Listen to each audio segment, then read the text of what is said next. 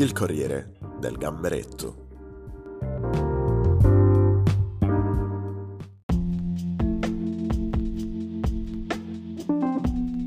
Bentornati, bentornati amici. Oggi siamo riemersi per raccontare e commentare insieme i fatti di cronaca delle più grandi testate giornalistiche d'Italia.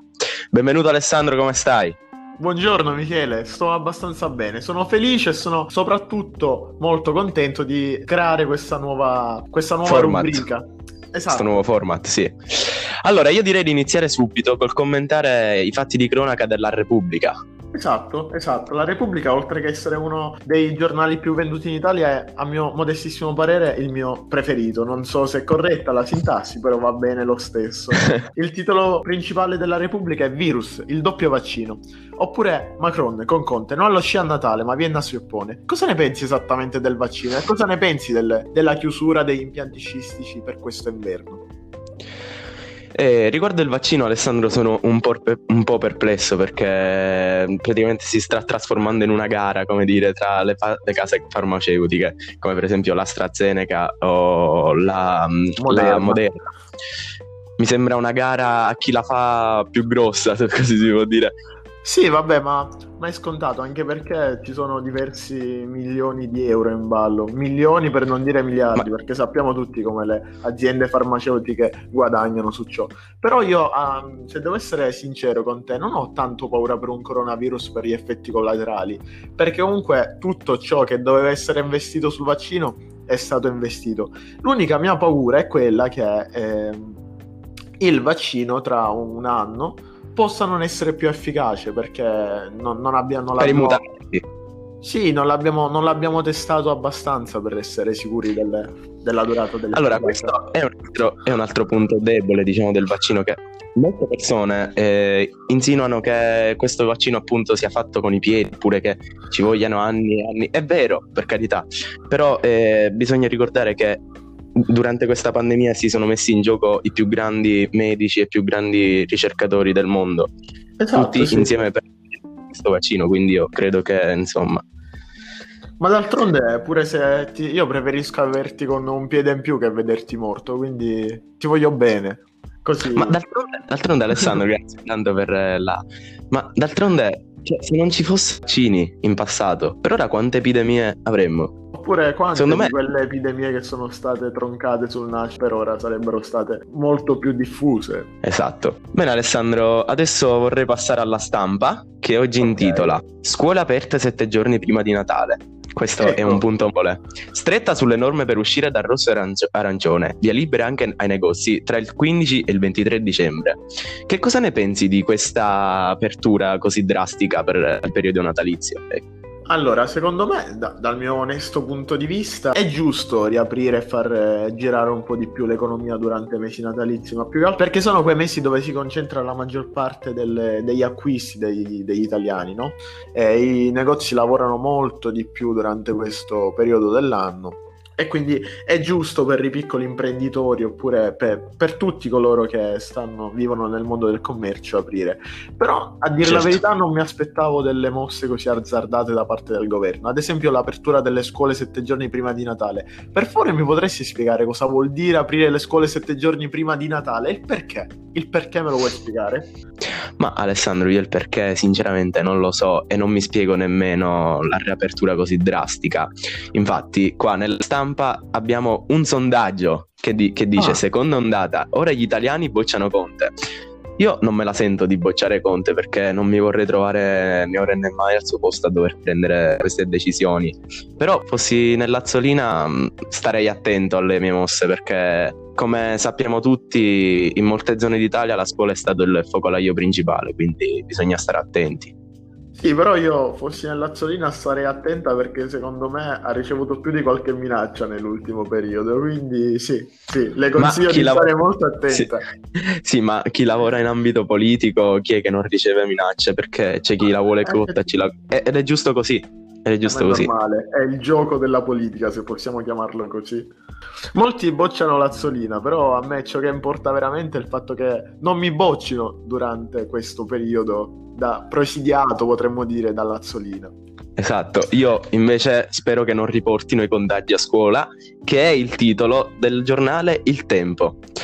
Riportano i contagi a scuola, appunto. Cioè, eh, è una decisione scellerata, secondo tutti, non solo secondo noi. Sì, guarda, allora, secondo me il problema principale non sta esattamente nella scuola, perché io, perlomeno da ciò che ho vissuto nel- all'interno della scuola, non c'è chissà quali assembramenti, ma più che altro sono i mezzi pubblici ciò che mi preoccupano. Perché nei mezzi pubblici, fino a poco tempo fa, l'unica cosa che si poteva trasmettere era la puzza di sudore di quello davanti a te. Invece adesso stiamo parlando di un virus non molto più letale, però diciamo che non fa bene. Sì, ma Cosa ne pensi?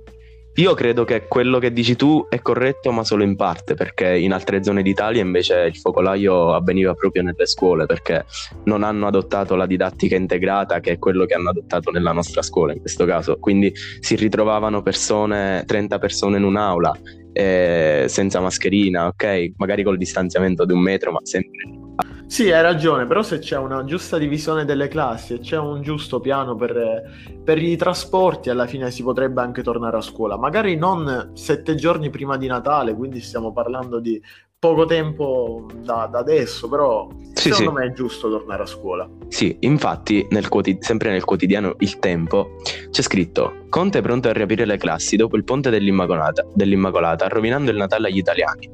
Questo perché secondo te? Perché si può avere un aumento nei contagi? Oppure non so per quale altro motivo, veramente. Guarda, secondo me, sai perché potrebbe rovinare il Natale agli italiani? Perché se nel caso nella scuola di tuo figlio c'è un positivo, anche se non c'entra nulla con... eh, con- no- non è stato con un contagio avvenuto a scuola, però comunque la, la- la famiglia deve essere messa in quarantena, magari deve saltare il Natale con i parenti e se io devo essere del tutto sincero, inizio a pensare che sia una mossa per far andare più persone possibile in quarantena durante il Natale per evitare gli assembramenti. Alessandro, io te l'ho detto sempre che tu dovrai fare il politico da grande perché hai stoffa. Grazie, grazie, ti, ti ringrazio. Sempre il quotidiano Il Tempo intitola Il vaccino non c'è, ma i politici già litigano. Ma io veramente sapevo che ci fosse il vaccino e anche più di uno. Ogni, ogni giornale va per detta sua, qualcuno dice che già è pronto, qualcuno dice che ancora non si sa, qualcuno dice che già l'abbiamo iniettato nelle vene. Non Sì. lo sappiamo, non lo sappiamo, speriamo che arrivi il più presto possibile, anche se dubito che noi saremo tra i primi beneficiari di, di questo regalo, diciamo, da parte dello Esatto. Stato. Tra l'altro, so che l'Italia ha acquistato dosi diverse di tre, di tre case farmaceutiche diverse, cioè l'AstraZeneca, Moderna, come dicevamo prima, e il colosso americano tedesco come, che non sappiamo la che non pronuncia. sappiamo pronunciare e poi i nostri ascoltatori credo che l'abbiano capito. Allora Michele, io direi che per concludere questa nostra ehm, nuova rubrica, il Corriere del Gamberetto, un nome abbastanza simpatico, che ne pensi tu? Eh, l'ho deciso insieme a te, quindi mi sembra proprio simpatico. Perfetto, hai ragione. Io direi di chiudere appunto con il più grande quotidiano degli amanti sportivi, cioè la Gazzetta dello Sport. E gli amanti sportivi siamo anche noi. Esatto, quindi a me fa molto piacere condividere insieme a te una bella chiacchierata su, sulla Juve o sull'Inter o su tutto ciò che riguarda il mondo sportivo. Ma sulla Juve preferirei stare zitto. Eh, adesso però che i nostri ascoltatori non saranno d'accordo alle tue opinioni. Comunque-. Come hai detto tu, la Juve ieri ha vinto. E infatti la Esatto. Gazzetta dello Sport intitola Avanti Juve, coraggio Inter. Esatto, perché la Juve è ufficialmente agli ottavi di Champions League. Ah, ah, ahimè, oserei Eh, dire. con- Adesso per favore manteniamo la calma, che se no i nostri amici juventini non sono d'accordo. Eh, ma non si può essere d'accordo su tutto. Esatto, ma io tengo a precisare che sei una persona abbastanza sportiva. Sì, sì. mm, sportiva, c- quindi- ho, ho mille amici juventini. Esatto, purtroppo. No, sto scherzando, sto scherzando. È- Quindi la Juve appunto si qualifica agli ottavi di Champions League con un gol di Dybala al 92esimo. Eh. Dybala che tra l'altro a me sta facendo malissimo al fantacalcio, però poi va a segnare in Champions League, cosa che non concepisco, però va bene. Invece io al fantacalcio c'ho Morata che come mio pupillo si stranamente essendo della Juve, quindi vabbè.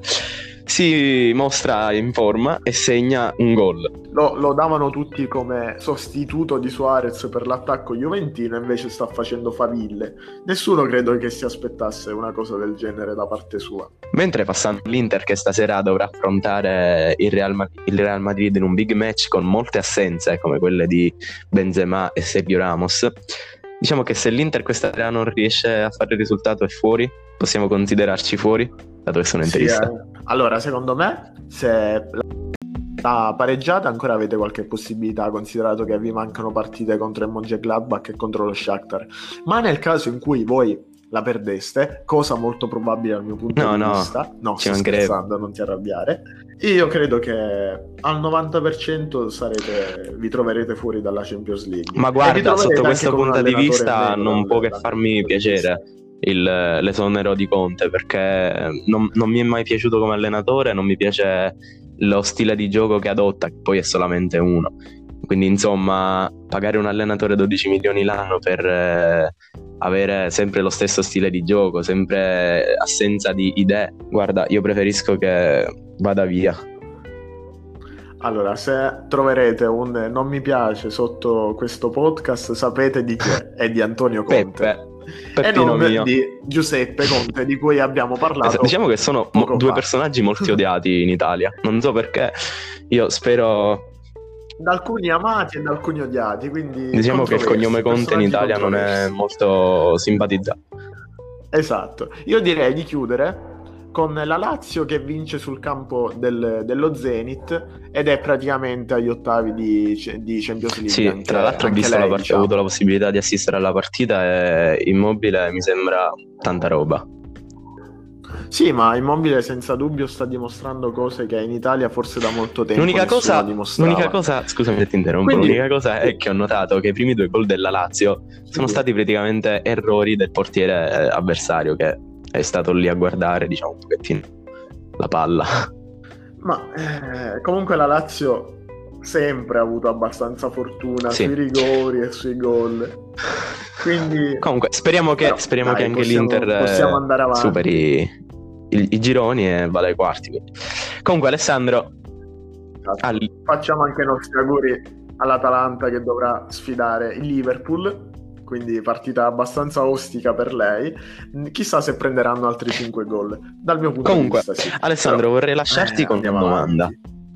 Sì, dimmi tutto. Una domanda solo per me? Io oppure lo anche faccio ai nostri nostri ascoltatori, anche, ma ascoltatori? so che non posso avere il responso. Quindi, Alessandro, tu farai il Eh, vaccino dai, dimmi. anti-Covid? Allora, io non, eh, non lo so, ma più che altro perché siamo in una situazione ancora troppo, eh, mh, ancora non troppo sicura, ma dal punto di vista delle, delle dosi, io non andrei mai a rubare delle dosi ad una persona che ne ha molto più bisogno di me. Quindi credo, credo di fare il vaccino. Credo e spero di non, di non avere un braccio l'anno prossimo, però su questo ci Esatto. aggiorneremo tra, tra un anno. Quindi con il mio braccio dovuto E io ti saluto con la mia gamba ti saluto e, e ci, e diamo appuntamento ai nostri ascoltatori a sabato. Noi non spoileriamo niente, però diciamo che abbiamo in serbo una puntata speciale, Forse speciale, molto anche più di speciale uno, forse anche di più di uno. e di quelle precedenti. Però non sbilanciamoci. Lasciamo il dubbio ai nostri ascoltatori. Io vi consiglio di continuare a seguirci perché presto ci saranno novità e, e belle novità. Adesso vi lascio a, a ciò che stavate facendo prima di accendere, di mettere play. Ti auguro una buona giornata, Alessandro, come l'auguro ai nostri spettatori. Io l'auguro a te Ciao. e ci vediamo sabato prossimo. Ciao!